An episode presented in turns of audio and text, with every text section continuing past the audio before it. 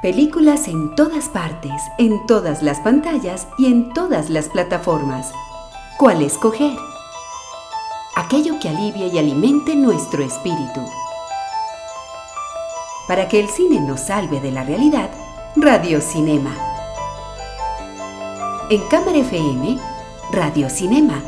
Cine conversado con Santiago Gutiérrez y Samuel Castro.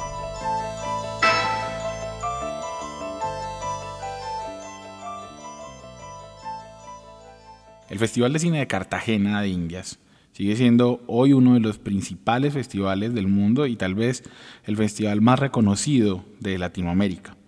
Gracias a que, digamos que al, al esfuerzo de muchos pioneros, pero también a el apoyo incondicional de personas y de instituciones como RCN, que en los últimos años le ha metido toda la ficha y todo el dinero necesario para que el festival recupere su prestigio y sea de nuevo esa cita obligada del cine latinoamericano. Sin embargo, eh, este año el festival tenía que mostrar eh, una cara nueva porque hay una nueva administración, porque hay un nuevo director artístico del festival y por esa razón eh, está como en un proceso de transición. Hoy en Radio Cinema vamos a intentar hablar un poco de esta edición 2019 del Festival de Cine de Cartagena o FICCI, como le, como le decimos todos, eh, haciendo un balance de qué salió bien, qué salió mal, cómo vimos y qué películas también alcanzamos a ver eh, en, esta, en esta mesa de las que hubo en las distintas muestras del festival. Nos contaron, escuchamos, lo leímos por ahí. Habladurías de cine en Radio Cinema. Buenas noches, Santiago. Buenas noches, Samuel. Buenas noches a los oyentes de Radio Cinema y de Cámara FM, los 95.9 eh, de la emisora en Medellín y también los que escuchan la emisora en su, a través de su página web. Buenas noches también a los que nos van a escuchar en las distintas plataformas después de que el programa salga al aire, en iTunes Podcast, en SoundCloud, en Mixcloud, en Evox, si alguien más lo, sube, que no somos nosotros, pero ahí está también. Eh, y también desde hace una, una semanita en Spotify. Entonces, por ahí, por todos esos canales pueden acceder a este programa. Eh, recuerden que nos pueden escribir a nuestras cuentas de Twitter, la de Santiago, San Gutiérrez J. La mía es arroba Samuel Escritor. El Festival de Cine de Cartagena empezó movidísimo, movidísimo. Y polémico. Y polémico. Todo el mundo eh, pudo haber eh, seguramente leído las distintas crónicas que aparecieron en algunos programas o las reacciones que un, colega de nosotros, como Pedro Adrián Zuluaga, también ha, escrito. Eh, ya, se, ya se vislumbraba polémico porque el mismo Pedro Adrián y Carolina Sanín eh, dijeron que no tenía por qué, una, porque ya habían visto la película, estamos hablando de Niña Errante, de Rubén Mendoza, que fue la película seleccionada por eh, el festival para hacer la película de apertura. Eh, ya la habían visto y habían dicho que no era una película... Mm, lo diré desde acá, me parece que la crítica estaba bien, pero no eran los argumentos que, que debían ser, porque lo criticaban desde el tema y, como hemos visto en distintos ejemplos en la historia del cine, el tema no es, no, no, o sea, porque es que de criticar el tema a la censura hay muy poquito.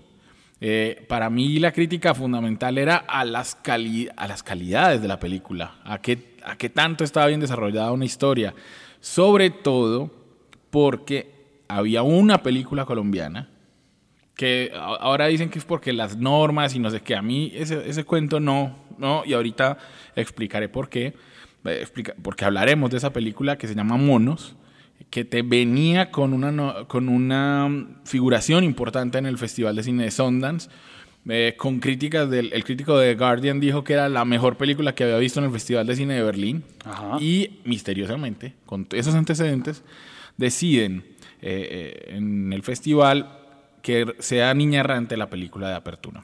Creo que la primera conclusión, Samuel, es que entonces el cine colombiano todavía hay que hacer mucha política. Hay, es mucho cine de maletín también, de hacer lobby, de encontrar espacios así.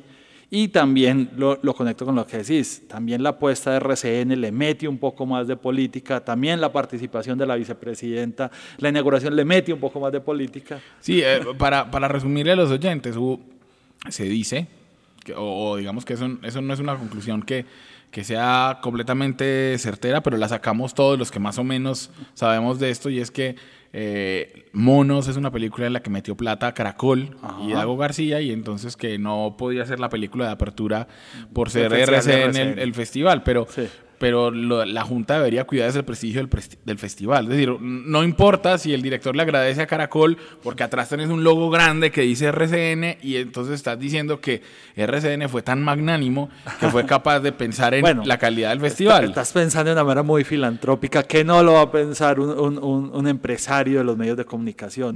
si no lo piensa una vicepresidenta que, que el que el objetivo del gobierno es apoyar eventos culturales y sacan cara a su patrocinio.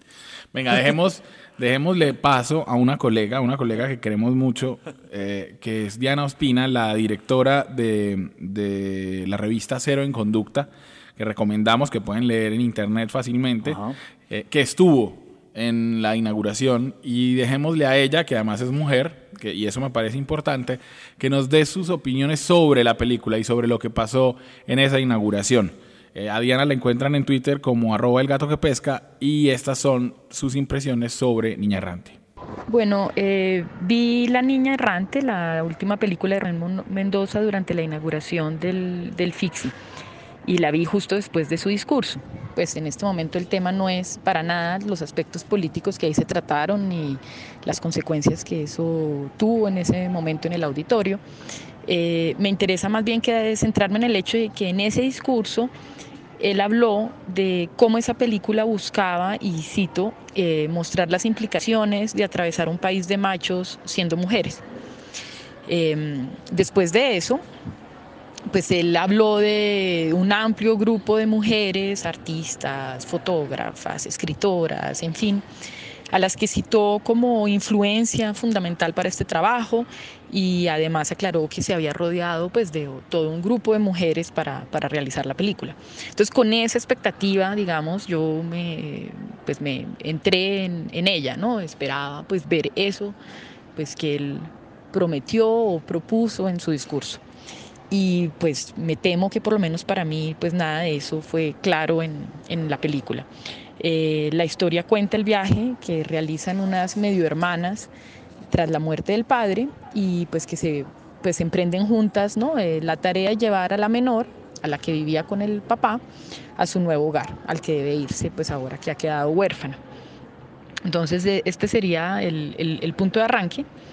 Eh, a la historia en esencia pues le falta ritmo, la, la, acción se alarga muchísimo en momentos en que, en que no, no es como necesario o no está pasando mayor cosa eh, y se acelera en instantes en que uno sí quisiera que ahí se detuviera. Entonces yo noto eso, hay momentos, pues mucha gente me hablaba de la sensación de que era como aburridora, yo pienso que no hay tema aburridor, sino pues hay este problema de, de, de ritmo y de desarrollo. Eso por un lado, las actuaciones también son muy desiguales eh, y, y, ciertos eh, elementos como oníricos, como unos sueños que podrían ser en sí interesantes, pues terminan también como desarticulados, como que ingresan y uno no entiende mucho cómo, cómo se articulan con el resto de la historia. Pero todo esto para mí serían detalles. Eh, si, pues, o no detalles, sino más bien se suman a lo que me parece más grave, que es la visión de lo femenino, esta promesa hecha por, por Mendoza en su discurso, eh, pues que, que, parece muy alejada de todas las referencias que él dice tener y haber manejado y, a estas mujeres que estuvieron ahí, o no sé mucho qué fue lo que pasó. Eh, en esencia el cuerpo ocupa muchísimo espacio, el cuerpo de estas mujeres. Eh, hay un cierto erotismo todo el tiempo en, en, la manera en cómo se graban y pues francamente como que de esto ya hemos tenido o suficiente. Eh, y da la sensación de que las mujeres en ese imaginario de lo femenino cuando se encuentran sin hombres y comparten momentos de intimidad, eh, pues solo buscan oh, tocarse acariciarse, pues como casi como en un fetiche ahí masculino extraño. Eh, y pues sin duda lo que más me chocó a mí es la manera como se termina insinuando, cómo se produce la entrada o el, momento en convertirse en mujer, en, eh, que en la película se muestra asociado con una violencia tremenda que está como completamente naturalizada y normalizada en el relato, o no hay nada que choque de eso. Es de alguna manera ser mujeres, este, vivir en este erotismo permanente o en este cuerpo erotizado por la mirada de otros y ser víctimas por eso mismo de una violencia a la que como que simplemente no normalizamos y no podemos escapar. Esto pues después de una promesa de algo como construido desde otra mirada, pues sí, pues fue muy, muy, muy decepcionante. Santiago, y además el asunto es que Rubén se metió a pelear. Claro, claro. A ver, para muchos es un discurso un poco tribunero, como se diría en el fútbol, pero no deja de tener, no deja de tener eh, profundidad. y, la discusión siento que lamentablemente se quedó en, eso, en el calor, pero creo que es más profunda de lo, de, lo que pasó. Pero es que mira lo que dice Diana, o sea, mira que, que la película no tenía la fortaleza para apoyar el discurso. Es decir, ¿qué hubiera pasado si la película fuera magnífica? Estaríamos diciendo otra cosa, estaríamos hablando de Rubén como un crítico cultural importante, no sé qué, o sea, pero como la película no estuvo a la altura de sus palabras, además yo, yo voy a decir, voy a sentar aquí una posición, espero que no genere, o bueno, si genera polémica, pues está bien y discutimos. Pero cuando Rubén dice, el cine no, debe, el cine no debería dejar ganancias, el cine no tiene por qué dar ganancias, yo le diría, sí, pero, ¿y cuál es el pero? Eh, es, el cine hecho con dineros públicos tampoco debería dar pérdidas. Ajá, así es. Eh, es detrimento patrimonial. Exactamente, claro, exactamente. O sea, es que esa platica no es de Rubén, ni de un fil, ni de un mecenas que él se consiguió. Que, porque si fuera así, entonces haga con su plata lo que quiera. Ajá. Pero, pero este asunto de un montón de directores desconectados, que, o sea, que, no, que les importa cinco si su película hace taquilla o no, o que no, o que deciden no hacen un sacrificio y entonces, listo, de la plata que me dieron voy a meter eh, esta plata en exhibición y viven diciendo es culpa de los exhibidores que no nos dejan en cartelera. A mí ese cuento, o sea, hay una parte que es verdadera, pero no, no toda, como en como en casi todo. No es tan cierto, porque si la película fuera de dejar a taquilla, la película se quedaba en la cartelera, como se quedan las películas de Dago, por ejemplo. Así es, así es, así es. O sea, al final termina siendo una industria. Me parece nocivísimo ese testimonio eh, en la construcción de industria, que es lo que queremos que, que, suceda a todos los que intervenimos aquí en ese ecosistema del cine en el país, de mm. alguna manera. Pero, pero, pero vamos adelante, digamos, de, para polemizar hay mucho tiempo, y hablemos de una película de cine colombiano que, que, fue la que realmente a mí sí me gustó mucho eh, y que voy a defender acá de aquí en adelante. Usted sabe cómo me pongo yo cuando defiendo una película. la, la, del mes va a ser esta. Exactamente. y vamos a intentar que su director Alejandro Landes venga aquí cuando sea el lanzamiento, que probablemente sea en septiembre, pero hablemos un poquito de, de Monos, la película de, que más me gustó de cine colombiano de lo que hubo en el Fixi. El cine más cercano que nos habla al oído y cuenta nuestras historias.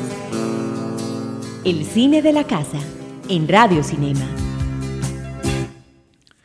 Santiago, ¿cuánto hemos hablado vos y yo acá de que los directores se niegan a hacer cine de género en Colombia? así es. Bueno, pues Monos es una película de guerra.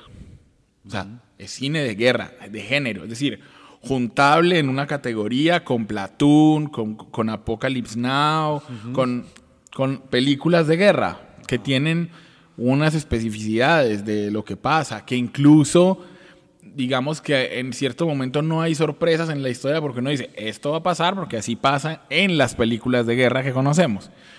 Pero lo que importa no es si uno usa unas referencias o no, sino cómo las usa. Y Alejandro Landers en Monos directamente cita a películas como El Señor de las Moscas, a películas como Apocalypse Now, directamente, o sea, eh, hay un personaje que en algún momento toma ese mismo maquillaje negro de Martin Sheen en Apocalypse Now. Y nos cuentan una, una película que yo no voy a dar tantos detalles porque, porque quiero, la verdad, que cuando llegue pues le dediquemos más del programa a ella. Pero es un, se llama Monos, para que no estemos confundidos, porque ese es el nombre como de la escuadra eh, de miembros de una organización, ni siquiera Alejandro no se pone, porque claro, para no, para evitar la polarización política del país, entonces no dice las FARC o el ELN, sino que se llama la organización. Y entonces los monos son una escuadra que, tiene que, cuida, que está cuidando a una secuestrada extranjera. Y por las referencias, estamos hablando de por allá en los 80s o, o en los 90s, eh, ocurre la cosa. Eh, los 90s, diría yo. Eh, y la, la, la secuestrada es Julian Nicholson. Y voy a decir desde ya que si Mono se encuentra la promoción adecuada en Estados Unidos y la exhibición adecuada, Julian Nicholson para mí es candidata al Oscar. Podría ser candidata al Oscar de la Academia, porque la actuación de Julian Nicholson es, para los estándares de Hollywood, fantástica. De una, de una, de eso que deja el cuerpo, sin vanidad, Es- que eso es muy importante en las, eh, para las actuaciones de la actrices en la Academia. Sí. No hay vanidad, o sea, eso la- a la pobre le toca pues más o menos bañarse delante de los muchachos y está fea todo el tiempo porque por supuesto es una secuestrada, eh, pero se entrega físicamente al personaje de, tremendo, tremendamente. Eh, eh, la película cuenta con Moisés Arias, algunos eh, lo recordarán porque el man actuaba en Hannah Montana. Ajá. Se hace un Sí. papelazo el hombre. Sí. Se hace un papelazo el hombre. Eh, que el papel de él es Pata Grande, que es uno de los miembros de la escuadra. Y no voy a decir más, voy a esperar al, al programa que vamos a hacer de, de monos. Pero, ¿qué me gustó? Que Alejandro Landes hace una película de género con toda la categoría. O sea, hay una propuesta personal, pero él no se sale tampoco del todo de las convenciones del género. Él, eh, las actualiza, las, lo que siempre hemos querido, es coger el género y volverlo colombiano. Eh, diría que además tiene todo para que sea una película que le guste a la gente, porque no, aunque no es completamente convencional en su manera de narrar, tampoco se va al otro extremo de, de- de apartar a la gente, ¿no? Vos estás concentrado con la historia. La vi en el Teatro Heredia, en el, en el Teatro Adolfo Mejía, antiguo Teatro Heredia, de Cartagena, y el público estaba fascinado. O sea, no solo yo. La gente quería eh, pararse y aplaudir. La película ganó el galardón de la película favorita del público en el festival, en las tres funciones que tuvo, porque fue maravillosa eh, su recepción. Eh, Alejandro, voy a decirlo desde ya, y prefiero decir esto aquí cuando él no esté presente, pero Alejandro tiene todo para ser nuestro Alfonso Cuarón. Todo. Sabe jugar el juego de las relaciones públicas, es pinta, es talentoso, eh, logra hacer cosas con, su, con sus ideas que son tremendas en, en la ejecución visual.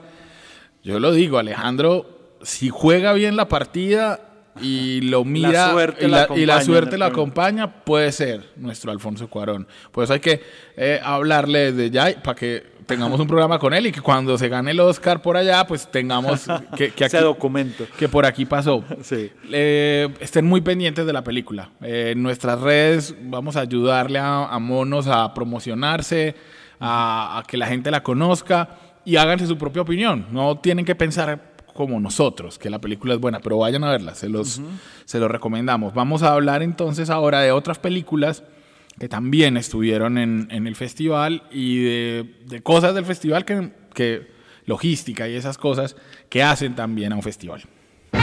La estrella invitada a Radio Cinema. Santiago, lo, lo otro del festival es que me, me pareció que mejoró, digamos, la, la organización desde lo logístico. A mí no, a- de una vez lo digo, a mí no me gustaban esas categorías que se inventó Felipe Aljure. Pero, pero hay que decir que la selección estuvo muy bien y eso es una constante de los últimos años. Sí, y, y creo que también creció, o al menos se le dio más eh, trascendencia a, a lo formativo alrededor del festival. Sí, mucha, mucha agenda académica. Eh, es. Pues eh, hubo una hasta una hasta una mesa dedicada a la crítica. Ajá, sí, Eh, eh, vi. ¿Cómo te increíble. fue? ¿Cómo Bien, te fue? ¿Te- bien. ¿Te, dieron muy duro o no? No, no, no. o sea, Eso sí, le dije a los pelados que quieren ser críticos que busquen otra vaina en esta vida, pues ¿por qué no? ¿Por qué no? Pero, pero te quiero destacar también eh, películas como Burning de Lee Chang-dong, que se pudo presentar en el festival. Vimos también Never Look Away, que también era candidata al Oscar este año, la de Florian Henkel Bordonersmark.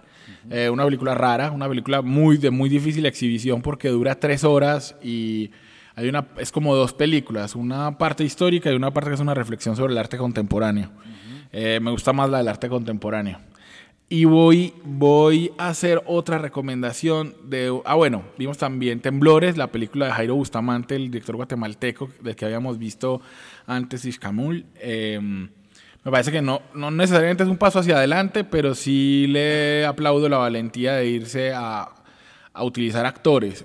El problema es que no sé qué tanto está el nivel del actor guatemalteco. A mí me pareció muy regular la actuación. Hubo gente que me dijo, no, pero es que así hablan los guatemaltecos. Y mi respuesta fue, pero yo he visto actuar a Arjona en sus videos musicales y hasta, y hasta Arjona me pareció que actuaba mejor. Entonces no, no, no sé si era solo el hablado. Sí, era el hablado, así es. Pero, pero sí quiero recomendar a los que oigan esto de pronto en México, a que estén muy pendientes de un documental que tuvo su estreno que se llamó Midnight Family. Es un documental de Luke Lorenzen de, y lo recomiendo especialmente porque mm, eh, logra narrar una cosa muy particular.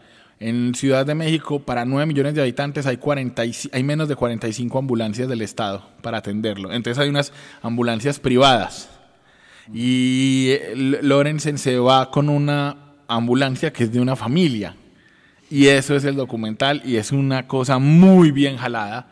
Eh, Lorenzen eh, lo conocemos porque él hizo hace unos años el corto, ¿te acuerdas sobre Santa, Santa Cruz del Islote? ese pueblo colombiano lleno de gente. en las islas de San Bernardo. Él hizo un corto sobre eso y ese es su antecedente y este documental está muy bien. Ah, bueno, hablando de documental, hay que, digamos, me parece merecido ahora en la etapa que hemos hablado aquí de mujeres documentalistas el reconocimiento a Marta Rodríguez a sus ochenta y pico años de edad que digamos sigue siendo un estandarte del documental colombiano. Completamente. Y, miren, se nos fue muy rápido el tiempo. Intentamos hacer un balance rapidito del festival que, que ojalá siga con buena salud, que eh, a pesar de las peleas políticas, RSN siga eh, patrocinándolo, Lina Rodríguez siga consiguiendo que ese festival crezca y ojalá reconsideren esa, esa decisión de, de que no sea competitivo, porque la competencia sí es importante y es lo que hace que, que, los directores latinoamericanos vayan a Cartagena sin competencia. Me parece que Morelia o Guadalajara se nos pueden tomar ese, ese lugar de, de, ser el festival más importante de Latinoamérica.